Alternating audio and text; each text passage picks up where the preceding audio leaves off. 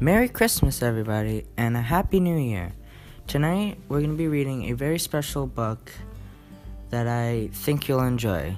It is The Night Before Christmas by Clement C. Moore, illustrated by Scott Gustafson.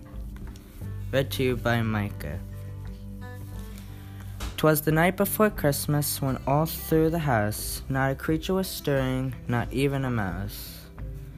The stockings were hung by the chimney with care in hopes that St. Nicholas soon would be there. The children were nestled all snug in their beds while visions of sugar plums danced in their heads. And Mamma in her kerchief and I in my cap had just settled our brains for a long winter's nap. When out on the lawn there arose such a clatter, I sprang from my bed to see what was the matter. Away to the window I flew like a flash, tore open the shutters, and threw up the sash. The moon on the breast of the new fallen snow gave a lustre of midday to objects below. When what to my wondering eyes should appear but a miniature sleigh and eight tiny reindeer, with a little old driver so lively and quick, I knew in a moment it must be Saint Nick.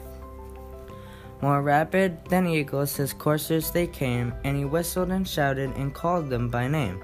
Now Dasher, now Dancer, now Prancer, now Vixen, on Comet, on Cupid, on Donner and Blitzen, to the top of the porch, to the top of the wall, now dash away, now dash away, dash away all. As dry leaves that before the wild hurricane fly, when they meet with an obstacle, mount to the sky.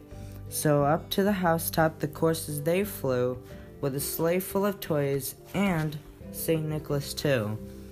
And then, in a twinkling, I heard on the roof, and prancing and pawing of each little hoof.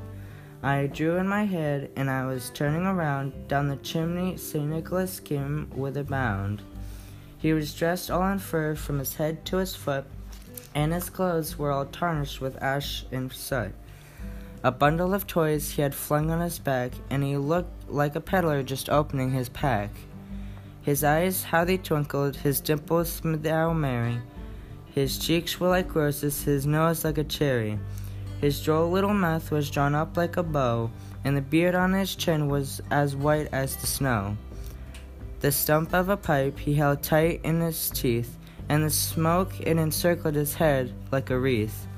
He had a broad face and a little round belly that shook when he laughed, like a bowl full of jelly.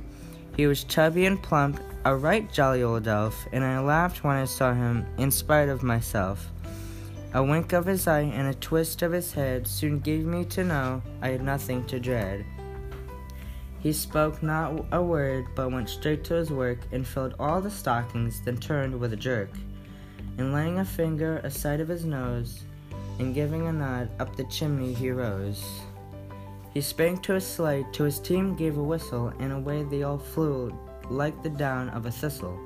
But I heard him exclaim, ere he drove out of sight, Merry Christmas to all and all a good night. And that